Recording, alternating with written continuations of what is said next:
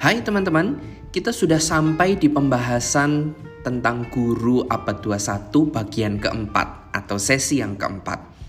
Review sedikit tentang guru abad 21 sesi yang ketiga di mana kita sudah membahas tentang modal utama untuk berpikir kritis. Ada dua modal utama yang sudah dibahas di sana dan kali ini kita akan melanjutkannya di modal-modal berikutnya, tiga modal berikutnya. Teman-teman, modal-modal ini sangat penting sekali untuk kita menghadapi pembelajaran abad 21, apalagi bagi calon-calon guru. Modal yang ketiga adalah memahami prinsip empiris keilmuan. Untuk mampu berpikir kritis, kita penting sekali memiliki keilmuan yang cukup, teman-teman ya. Jadi, uh, saya tidak mengatakan bahwa keilmuan kita itu harus tinggi begitu, tetapi yang cukup. Mengapa harus cukup? Karena ini sangat penting sekali untuk kita menyelesaikan masalah. Berbagai masalah yang akan terjadi di dalam kehidupan sehari-hari ataupun permasalahan-permasalahan akademik perlu diselesaikan antara dua hal. Yang pertama, teori yang cukup dan praktek atau kegiatan yang dilaksanakan secara langsung secara nyata. Teori ini dapat kita peroleh dari berbagai macam hal dan generasi modern termasuk juga masa-masa modern seperti sekarang ini prinsip empiris dari sebuah keilmuan menjadi sesuatu hal yang mudah sekali ditemui. Kita bisa belajar dari surat kabar online, kita bisa belajar dari Google, kita bisa belajar dari media sosial, kita bisa belajar dari buku-buku online. Jadi banyak sekali jalan yang bisa kita tempuh. Kalaupun memang daerah-daerah kita susah sinyal, kita pun bisa tetap memperoleh empiris keilmuan ini berdasarkan sumber-sumber tekstual. Seperti contohnya koran yang memang di print atau koran cetak ya, majalah, buku-buku yang dalam bentuk cetak, komik dan lain sebagainya. Nah, prinsip dasar sebuah keilmuan ini perlu kita kembangkan, perlu kita jadikan modal untuk kita mampu menyelesaikan masalah. Tetapi teman-teman, pada modal yang ketiga ini ada satu hal keterampilan yang harus kita biasakan, yaitu keterampilan membaca. Ini merupakan sesuatu yang unik sebenarnya, terutama di kaum uh, milenial dan juga di masyarakat kita ya, masyarakat Indonesia. Memang budaya kita ini dengan berbagai macam survei menyatakan budaya membaca itu cukup rendah. Tetapi lambat laun ternyata budaya membaca ini uh, makin meningkat juga nih di Indonesia. Nah, inilah yang kita butuhkan teman-teman untuk mampu berpikir kritis dan menyelesaikan masalah-masalah kita di di dalam abad 21 untuk mampu menjadi guru yang keren, untuk mampu menjadi seseorang yang bisa memunculkan ide-ide brilian. Membaca adalah sebuah kunci. Ada pepatah mengatakan bahwa buku adalah jendela dunia. Tetapi sekarang ini nggak cuma buku, internet jendela dunia. Media sosial jendela dunia dan semuanya bisa menjadi bagian dari sumber pengetahuan. Kata kunci yang harus kita pegang adalah kita bersedia untuk membaca, mau membaca. Bahkan dengan membaca sebuah informasi-informasi yang ada di media sosial, sebenarnya kita sudah belajar. Kita paling simple mampu membedakan antara informasi-informasi hoax dan informasi-informasi yang betul-betul real, fakta berdasarkan kejadian nyata. Menarik sekali bukan ya? Jadi pembelajaran kita itu tidak perlu jauh-jauh teman-teman. Kehidupan sehari-hari kita dalam hal yang sangat simpel itu merupakan modal kita untuk bisa berpikir kritis. Keilmuan-keilmuan yang sekarang ini berkembang dapat dicari dari berbagai macam media yang sudah saya sampaikan tadi. Tidak jarang kita mampu menemukan tayangan-tayangan dari berbagai media ya seperti YouTube, Spotify, atau mungkin Instagram, Facebook dan lain sebagainya. Banyak-banyak banyak juga konten kreator yang udah membuat sebuah konten-konten pendidikan. Seperti contohnya ngopi edukasi dan konten-konten pendidikan yang lain. Nah, Maka empiris keilmuan atau prinsip dasar dari sebuah keilmuan bukan sesuatu hal yang sulit dicari. Kita nggak perlu untuk pergi ke seorang ahli profesor misalnya, atau mungkin pergi ke sebuah tempat yang sangat mahal untuk mencari sebuah ilmu. Ilmu dapat didapatkan di mana saja, apalagi masa-masa modern seperti sekarang ini. Bersediakah kita untuk mencari ilmu tersebut? Itu adalah prinsip ketiga dari modal berpikir kritis.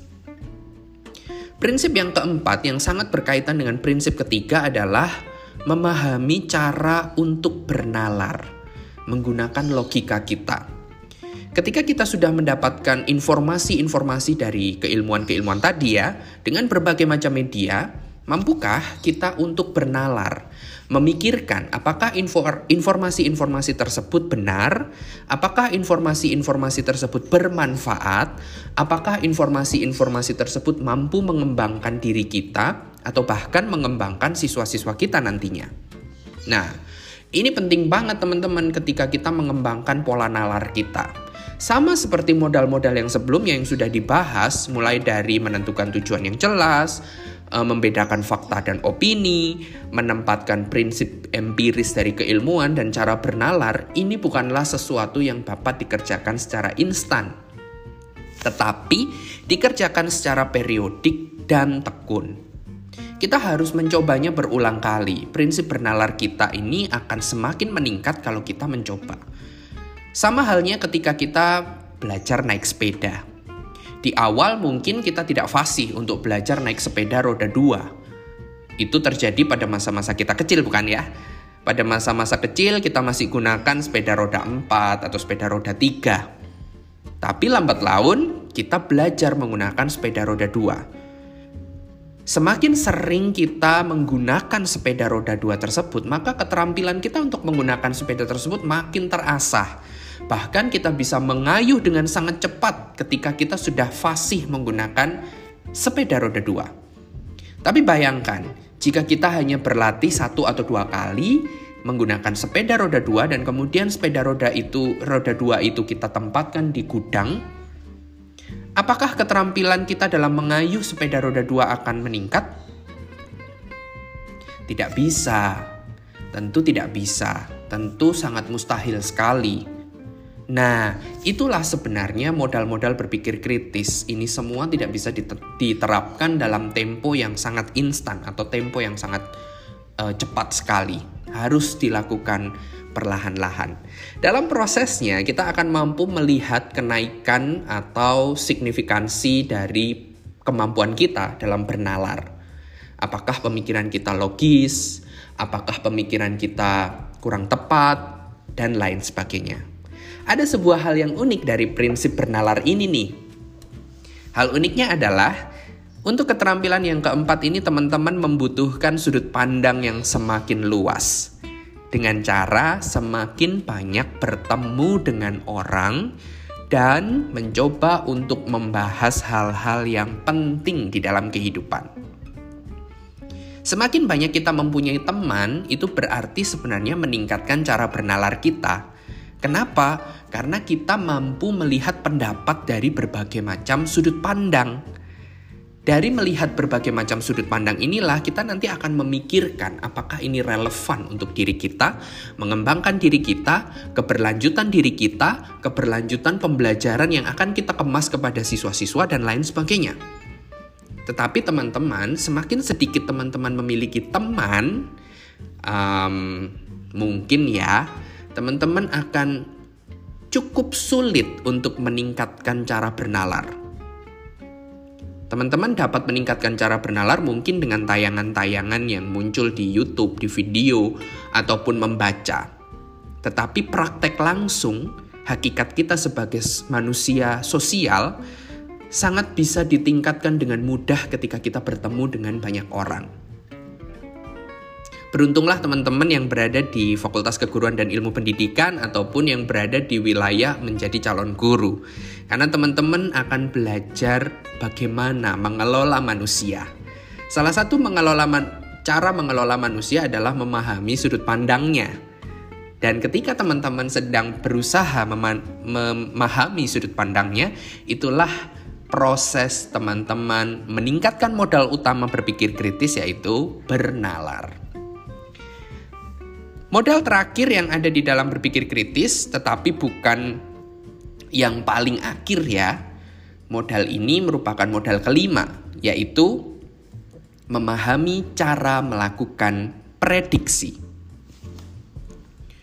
Dunia modern sekarang ini penuh dengan dinamika. Perubahannya bahkan bukan lagi dalam tempo hari ataupun minggu ataupun bulan, tapi perubahannya dalam tempo detik.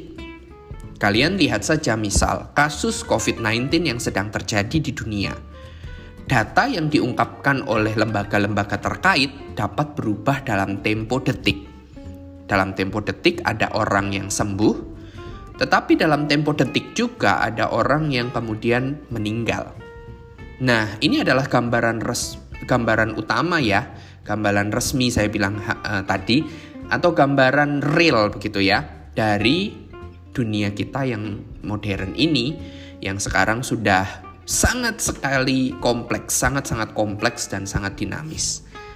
Oleh karena itu kemampuan kita untuk memprediksi itu merupakan bagian cara melatih pemikiran kita Prediksi ini sekali lagi tidak perlu jauh-jauh kita memikirkan diri kita sendiri misalnya.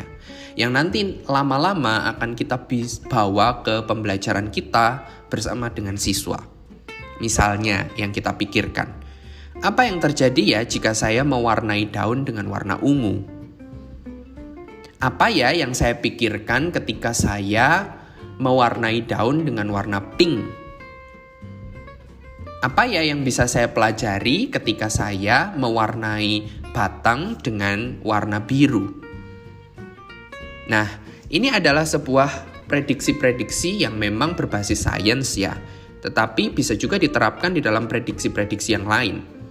Apa yang terjadi jika saya tidak makan tepat di pukul 12? Apa yang terjadi pada saya jika saya tidak minum air putih selama satu hari? saya minum minuman yang lain misalnya uh, Coca-Cola ataupun teh ataupun kopi tetapi saya tidak mengkonsumsi air putih sama sekali dalam hari itu. Nah, prediksi-prediksi ini akan meningkatkan pola-pola bernalar kita dan kita akan mencari empiris keilmuan kita. Kita akan mencari fakta dan opini dan kita juga akan menemukan tujuan pembelajaran kita dengan lebih jelas. Prediksi-prediksi ini mampu menjadi peluang kita untuk menjadi problem solver di masa depan. Karena prediksi ini sebenarnya adalah riset sederhana, sama seperti edisi Guru Abad 21 yang kedua yang membahas tentang riset di dalam kehidupan sehari-hari. Prediksi ini akan menjadikan manusia mampu memikirkan peluang masa depan, sehingga manusia tersebut mampu beradaptasi dan tetap survive di masa depan. Dan inilah modal-modal utama yang diperlukan calon guru dan juga guru-guru milenial, guru-guru modern masa depan. Teman-teman, silahkan merefleksikan diri dari sesi-sesi yang sudah kita bahas, modal-modal utama berpikir kritis, kemudian prinsip pembelajaran abad 21 dan lain sebagainya. Sudah siapkah kita menjadi guru-guru modern? Sudah siapkah kita terjun untuk menghadapi abad 21? Dan sudah siapkah kita untuk mengembangkan pola pikir kita sehingga kita menjadi manusia yang lebih berkualitas? Hal-hal ini perlu dijawab oleh teman-teman sendiri karena pada pada akhirnya nanti yang akan menjadi guru-guru masa depan adalah teman-teman. Yang akan menghadapi masa depan adalah teman-teman. Maka lebih baik kita sedia payung sebelum hujan, sebelum hujan itu memang betul-betul datang dan membasahi seluruh tubuh kita. Terima kasih teman-teman sudah mengikuti podcast dari Ngopi Edukasi yang membahas tentang guru abad 21. Semoga memberi inspirasi dan juga memberi manfaat buat kita semua. Sampai jumpa dan salam sehat selalu.